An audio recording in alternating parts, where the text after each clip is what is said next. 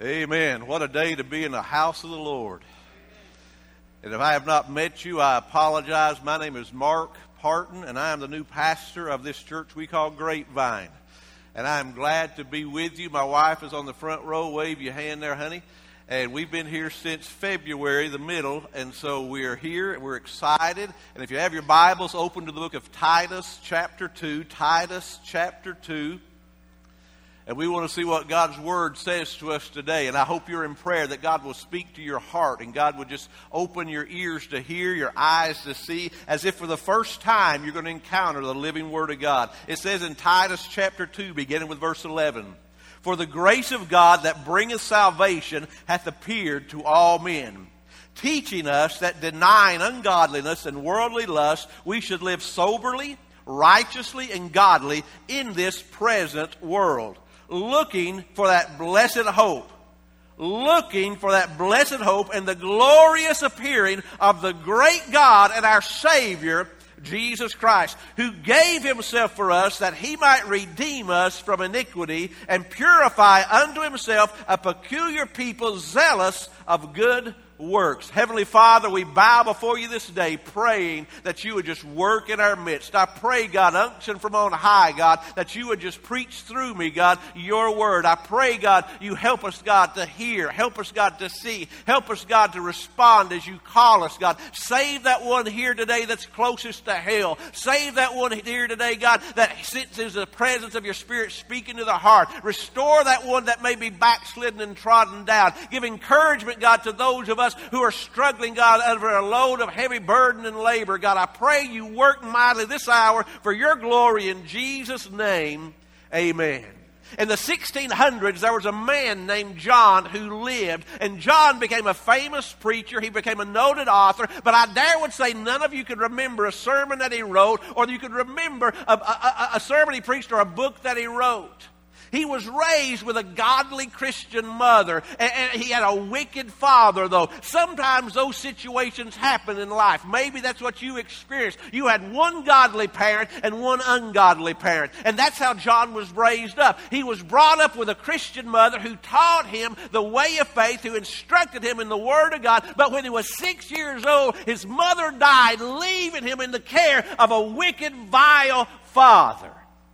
And he fathered him to be just like him.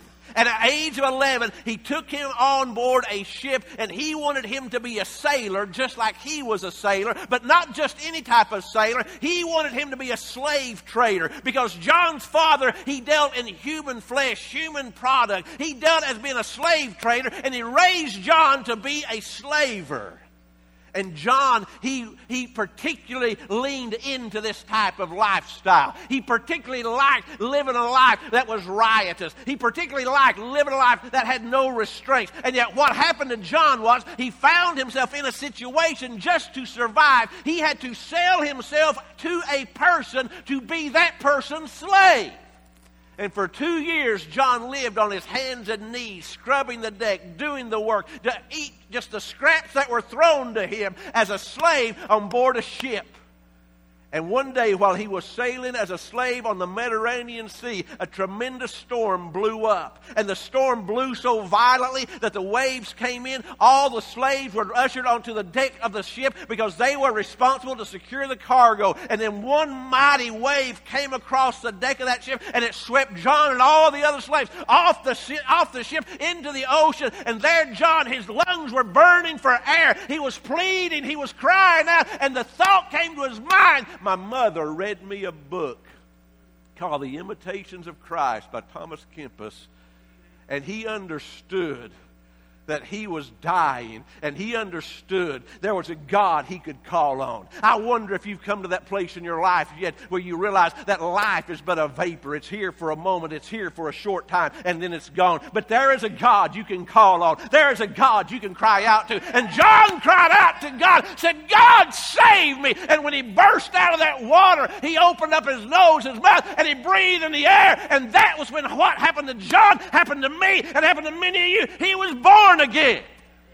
And then supernaturally, there was another wave came and took John out of that ocean water, landed him back on that deck, and he was on his knees crying out to the Savior, crying out to Jesus, asking him to save him, asking him to use him, asking him to fill him. And John was a changed man because he met Jesus Christ. And John went on to become a, a pastor, an author, and I doubt you've read any of his books. I doubt you remember any sermon he preached from the 1600s. But he wrote this little song you probably know.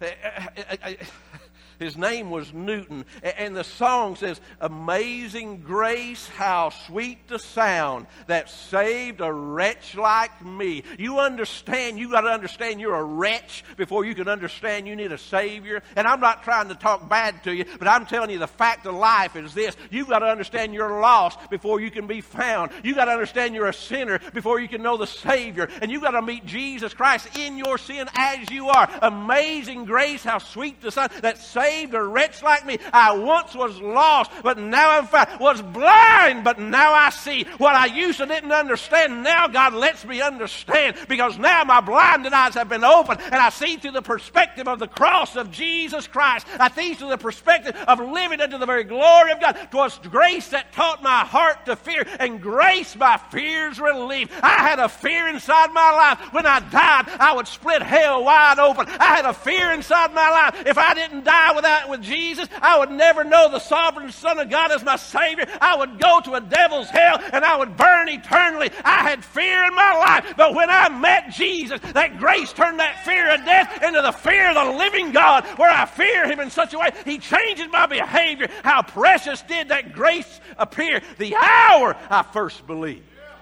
Man, grace shows up right on time through many dangers, toils, and snares. I have already come. Guys, you've been living life. You understand if you've got any maturity and age about you, we live in a tormented time. We live in a terrible time. We live with toils and trials and dangers on every side. We've already come through it. It says, "Twas grace that brought me safe thus far, and grace will lead me home. And when we've been there 10,000 years, bright shining as the sun, we're just getting started. It's not starting right Er, earlier. It's just starting after 10,000 years.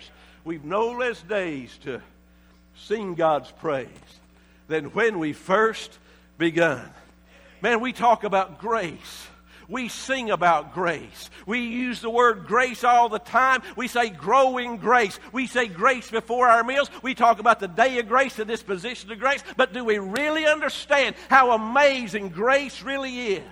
Grace, by definition, means God's totally undeserved, unmerited, unconditional favor that He expresses to a fallen world. God's grace is His covenant that He made with you and He made with me. He architected from the throne from the very beginning of time.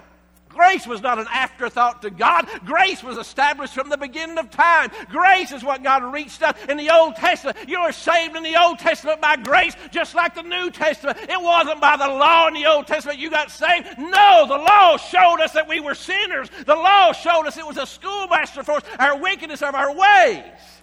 And we talk about grace and we use the acrostic for grace. We say grace is God's riches at Christ's expense. See, God's grace is God doing in us that which we could not and cannot do for ourselves. God's grace is God doing for us that which we could not and cannot do for ourselves. God's grace is God doing with us that which we could not and cannot do for ourselves. Grace is what we read about all the way from the very book of Genesis. Look in Genesis 6. God looked upon the earth and all flesh had corrupted itself before the Lord, and the earth was filled filled with wickedness, and every thought of the imagination of the man's heart was on evil. But Noah, but Noah found grace in the eyes of God. We read about grace in Exodus chapter 33 and verse 14, where Moses had been leading the God's people out of bondage, and they disobeyed God. They broke God's law. And Moses, he's interceded, and God says, You have found grace in my sight.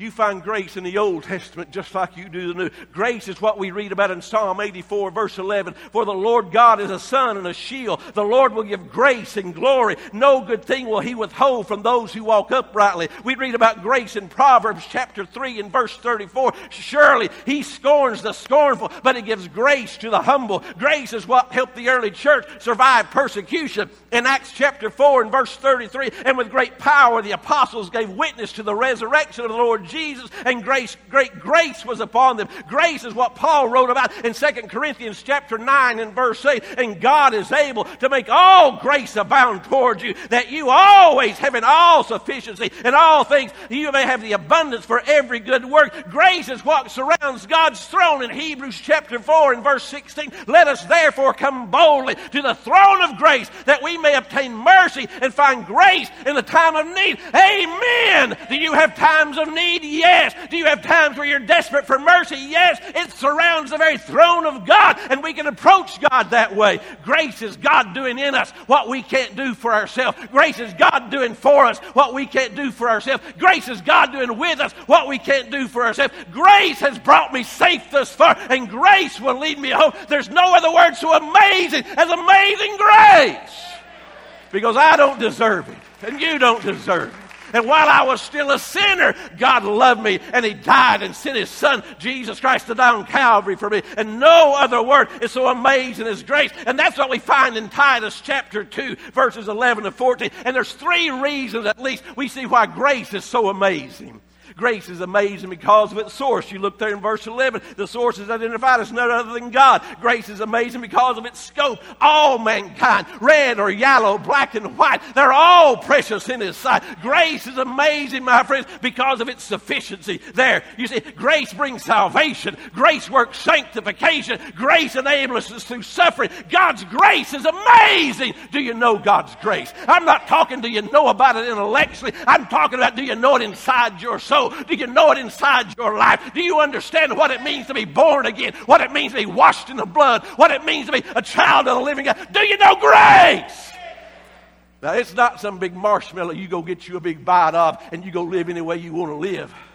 See, God doesn't wink at sin. Grace, my friends, it works. Grace changes you. He changes a sinner into a saint. He changes a hellion into a heaven bound child. He changes a person with no direction to a person with direction. Grace works inside your life. There's a grace. Look at the source of grace. It is God's unmerited favor where He does in your life and my life what I cannot do myself. You understand? Grace is not man's idea. You understand grace is God's idea and God's initiation in us. The Bible says, while Mark was yet a sinner, Christ died for him. While you were a sin, God did that while you were in your sin. God moved in your life while you were still lost. God worked all the way back in the Garden of Eden when original sin entered in with Eve and Adam. God said, I'll give grace. And when he slaughtered animals and made them skins of covering, he offered a blood sacrifice to himself, per se. And he covered them. But continually, you had to have that covering. You had to have that sacrifice. But when Jesus came, my friends, there was the last time there was ever a blood sacrifice ever had to be offered. And he said there's grace in Genesis chapter 3 and verse 15. God says, I will put enmity between thee and thy, between thee and, and the, the, the woman God says, I'm going to put this hostility between the devil and the woman, the devil and mankind.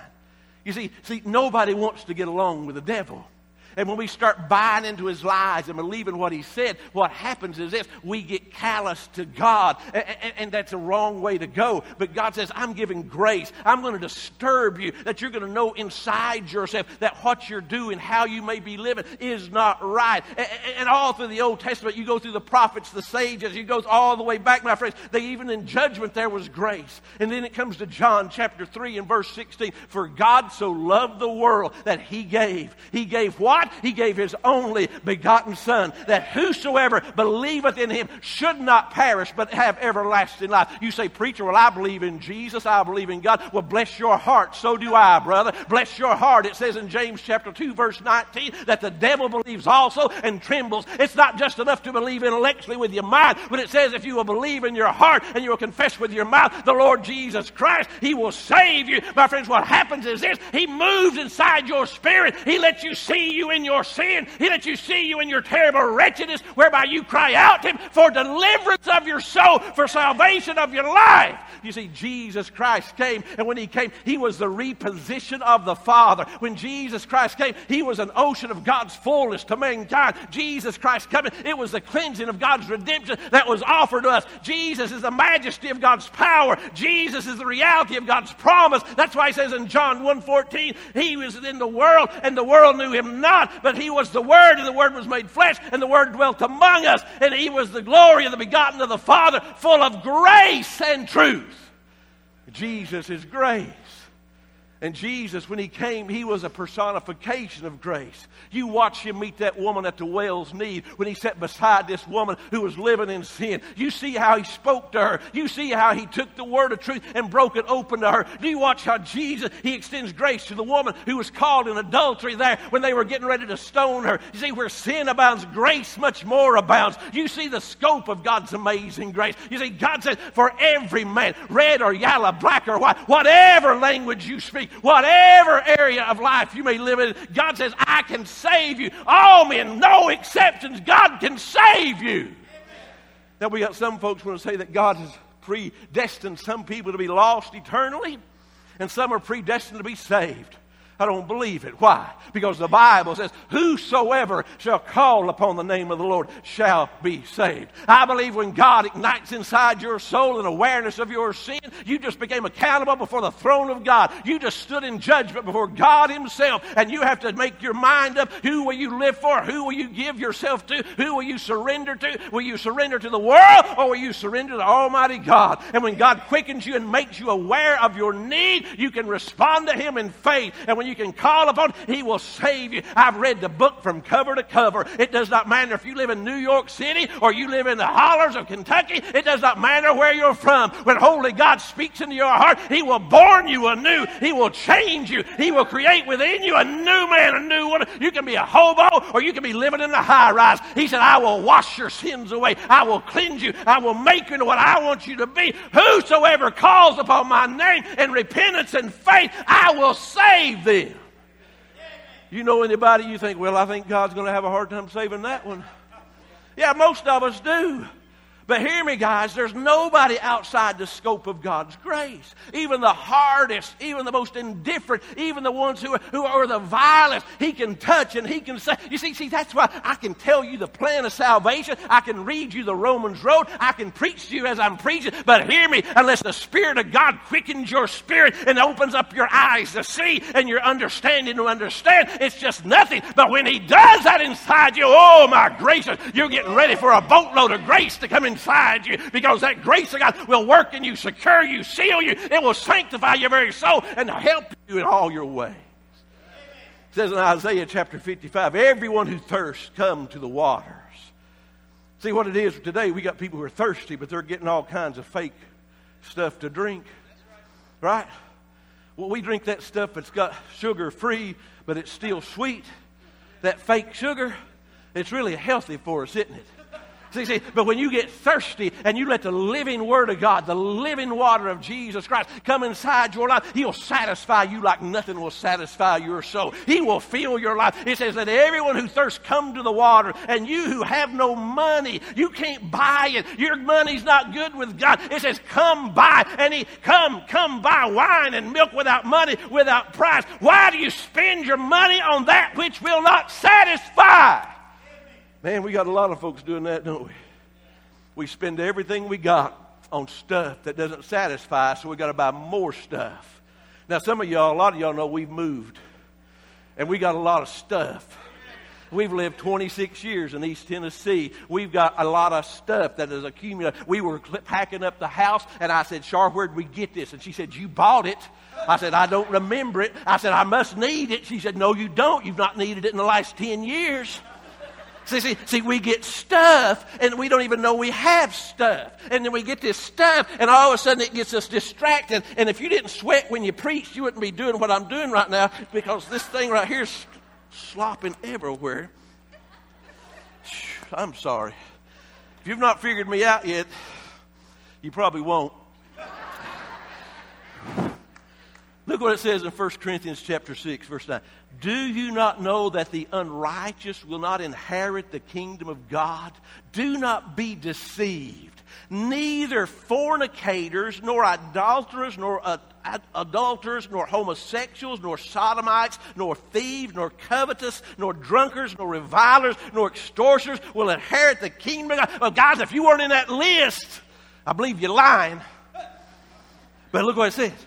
And such were some of you, but you are washed, amen. But you were sanctified, amen. But you were justified in the name of Jesus and by the Spirit of our God. You see what He does? He takes us in our sin and He makes us brand new. So when you know somebody, maybe it's your family member, that you say, Lord, they're too far gone, you just keep on praying because God can get to them. God can fence them in. God can corral them in such a way where nobody can speak a word to them, but the Spirit of God God can move upon their spirit and they'll realize that God is their only hope. Look at the amazing grace, how amazing it is because of its sufficiency. Look what it says in Ephesians chapter 2 and verse 8. For by grace you have been saved through faith, and that not of yourself, it is a gift of God.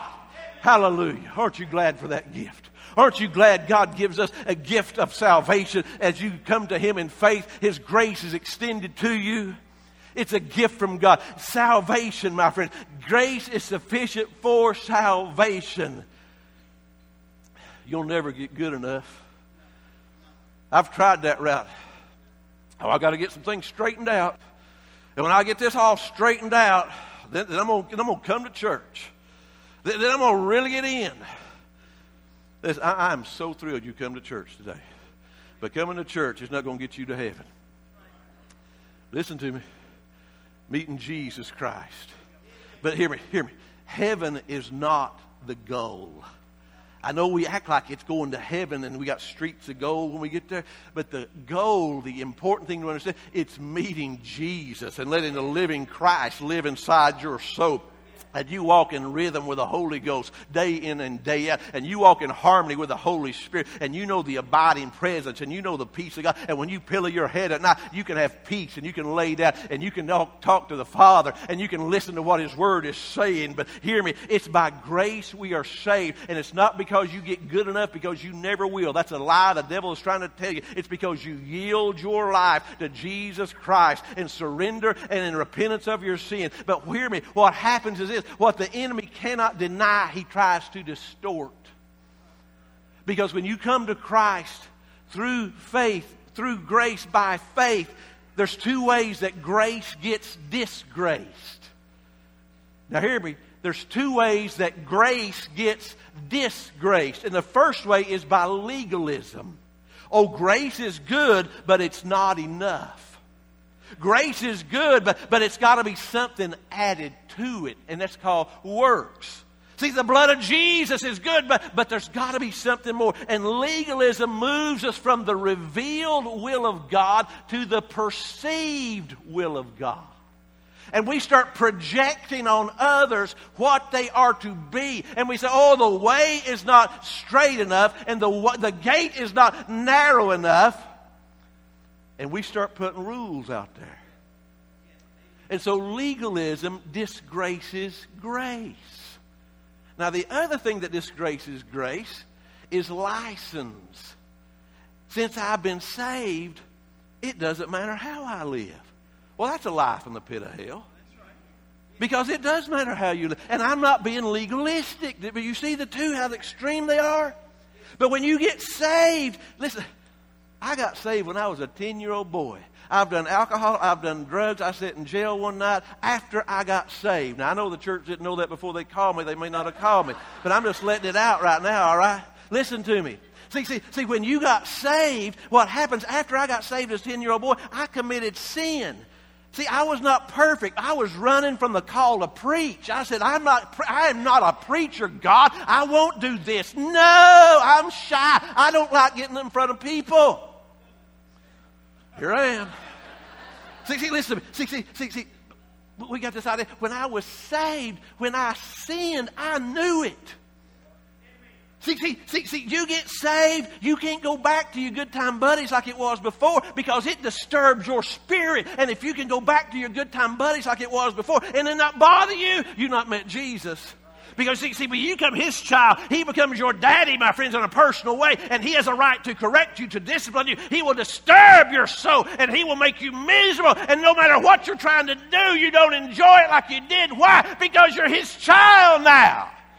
Does that make sense to you? Because listen, God says, For by grace are you saved, and my grace works in your life, my grace changes you. You can't repent just a little bit and keep hanging on to some other stuff. You got? I mean, you can't do it. 2 Corinthians 6 1.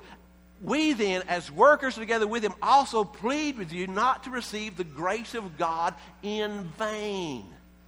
It's possible to receive God's grace in vain. You can frustrate God's grace. And Jude says you turn grace into lasciviousness. See, grace brings forgiveness, but grace brings transformation. And, they're the same package. You just don't get forgiveness and go live how you want to live. That's the problem with this, this, this, a lot of talk about grace today. It's like, oh, you can do anything you want to. You got grace to cover you. Yes, you've got grace, but you can't do anything you want to. You live is what God's Word says. It covers and it cleanses. Grace will change your life. You'll move from booze to the Bible. You'll move from heartache to hallelujah. You'll move from the world to the church. Your life was blinded, now your life is blessed. Why? Because you're a new man in Jesus Christ. Grace is sufficient man, it'll save, it'll change you. And if it doesn't change you, you better check what you got. Because God is an almighty God. And God is a powerful God. Grace is sufficient for sanctification, it tells us there in Titus verses 12 to 14. He will make us holy. He will make us like Christ Jesus. That's the purpose of salvation, becoming Christ-like. Come on, real men. It don't mean you got to become a sissy. It don't. You're still a man. And people may still be scared of you. But you're gentle. See, see, you walk in confidence in Christ. Not that you can whip people. You walk in confidence of Him. And you man up. You are to be a man of faith. And He makes you into a holy man and woman. Grace is sufficient in times of suffering. Now, guys, this is where we live, isn't it? I'd love to say, you meet Jesus and you'll have no more problems, but I'd be lying to you. Because when you meet Jesus, get ready, problems are coming. Let me tell you a little secret. Whether you meet Jesus or not, problems are coming. But with Jesus, you've got a resource you can go to. You've got a rock you can stand on. You've got a way that you know is right. But there is going to be suffering. And we live in a sin fallen world. Look what it says in 2 Corinthians 12 9. My grace is sufficient for you, for my strength, God's strength, is made perfect in weakness. Therefore, most gladly, I would rather boast in my infirmities that the power of Christ may rest upon me. Paul prayed and prayed and prayed that God would remove this thorn in his life, that God remove this problem, this pain that constantly was in his life. He prayed for three seasons, not just three simple prayers, but for three seasons. And God didn't take it away. He said, My grace is sufficient. My grace is. Guys, I had an old preacher tell me one time. He said, I will not, or my wife will not know dying grace until that moment happens. I won't know what it is to know God's grace to sustain me if Char were to pass before me or I were to pass before her. And you don't get it early. You don't get grace like that early. You don't get dying grace early until you're dying. I remember an old preacher telling me one time up in West Virginia when we were there. He, he said, My wife had been diagnosed with a terminal illness. And he said, I asked her, I said, Honey, if at all possible, I want you to tell me what you see when, when it's time for the end. And he said, My wife had been in a coma now for three days, and she had not spoken. She had just laid there in the bed, and, and it, was getting, it was getting close. And, and he said, She never spoke a word. But all of a sudden, my wife, her hands went straight up in the air. And he said, She spoke volumes to me, never saying a word, because she showed me, told me what she saw, because her Savior was coming to receive her in the glory land. See, they're suffering, but grace is sufficient. Grace is sufficient. It says in Titus chapter 2, it says, Look up. You have a blessed hope, the glorious appearing of Jesus Christ. Look up. There's a pastor one time, he taken his wife down to the hospital for some testing, and he called a preacher friend of his a couple of states away, and he said, We're here at the hospital. I want you to pray. Nothing serious. My wife's going in for some tests. I just want you to pray about it. He said, Well, I pray. He said, Let me know what goes on, okay? And so the next day, that pastor calls his preacher friend, and his preacher friend answers the phone, and the guy said he barely got out a word. He said, I couldn't even understand him. And he just, he just overwhelmed. He said, I'll be there in a, in a few hours. And he, so he got in his car, and he drove all the way to that hospital. He walked down that hallway, and that pastor was standing there at the doorway of where his wife's room was, and he said they told her it was terminal cancer. She has two months to live. I can't tell her. Will you tell her for me? And that preacher had known this couple for a long time, and he, he walks into that room, and there, there's that little lady full of grace. and she said, It's okay. I already know. I'm going to be fine. He said, Did the doctor talk to you? Yes, the doctor told me I have two months to live, but I'm going to be fine because I've walked with Jesus, and Jesus has got all this under control, and He's the one that's making all the decisions. And then she started singing a song When peace like a river attendeth my soul when sorrows like sea billows roll. Whatever my lot thou hast taught me to say, it is well. It is well with my soul. Do you know who wrote that? I don't remember his name. Do you remember his name? Horatio Spafford? All right. If not, we'll make that one up. Do you know how he wrote that song? He was on a ship sailing from the United States to England. He stayed back, sent his wife, three kids on ahead. He had to close up business, and the ship sank in the middle of the ocean, and they all drowned. And so when he did make his way to England, he told the captain, Make sure I'm awake when we cross that spot where the ship went down. And at the very spot where the ship went down, the captain woke him and said, Here it is. And he wrote this hymn. It is well with my soul. Verse 2 Though Satan should buffet, though trial should come, let this blessed assurance control that Christ has regarded my helpless estate and has shed his own blood for my soul. Oh, sin, oh, the bliss of this glorious thought. My sin, not in part, but the whole, is nailed to the cross, and I bear it no more. Hallelujah! Praise the Lord. Praise the Lord. Oh, my soul. Verse 4. For me, be it Christ, be it Christ hence to live. If Jordan above me shall roll, no pain shall be mine. For in death as in life, thou shalt whisper thy peace to my soul. But Lord, tis for thee. For thy coming we wait. The sky, not the grave, is our goal. Oh, trump of the angel. Oh, voice of the Lord. Blessed hope blessed rest of my soul. O Lord, haste the day when the faith shall be sight and the clouds be rolled back like a scroll. The trump shall resound and the Lord shall descend. Even so, it is well with my soul. Let me ask you, is it well with your soul today? Let me ask you, do you know that you know that you know if you were to die tonight, you would go to heaven when you die? Or do you say, I hope so, preacher? I hope, I really hope. Guys, the Bible says it is written that you may know that you have eternal life. It is a know so salvation, not a hope so salvation. You say, well, preacher, I know, I don't know if I would die to go to heaven, but I know I don't want to go to hell. You know what? God has had to speak to your heart to give you an awareness of that. And God has opened His Word, He's made it living to come into your life. And if you don't know Jesus as your personal Savior, I beg you, come to this altar and we can help you, show you with an open Bible what it means to be saved. And you can trust Christ. Maybe, maybe you are saved. And maybe you're just going through time of heartache and difficulty and challenge, and, and, you've got a heavy burden upon you. You just need to say, God, I need to know your grace is sufficient. Maybe you need to come to an altar and pour your heart out. Maybe you've not been in a while to an altar, and, and you've not got to do business with God as you should have. Man, it's open to you as they come to sing the, the hymn of invitation, let's have a word of prayer as God prepares our heart for this time. Father, I come before you right now, and I ask you, Lord Jesus, that you would speak, Lord, to those who are lost. Quicken their hearts, God. Open their eyes to see, their ears to hear, their heart to respond, and let them respond to you even now, God, in faith to your grace, God. Do your work of grace. God, for those, Lord, who don't know for certain, God, let them nail it, settle it down today that they're your child. They've been born again, Father. Lord, work in their hearts, changing them, giving them, God, desires, God, that only you can put in a life. And Father, if there's those who are just struggling with life, God, help them, Father, to look to you, to cast every care upon you, and to trust you. But Father, you work and you speak, God, mightily, even now, as we begin singing this invitation hymn with your heads bowed and eyes closed. Won't you come? Won't you obey what God has said to your heart? Never again will we meet in this place like we are right now because somebody won't be here next time.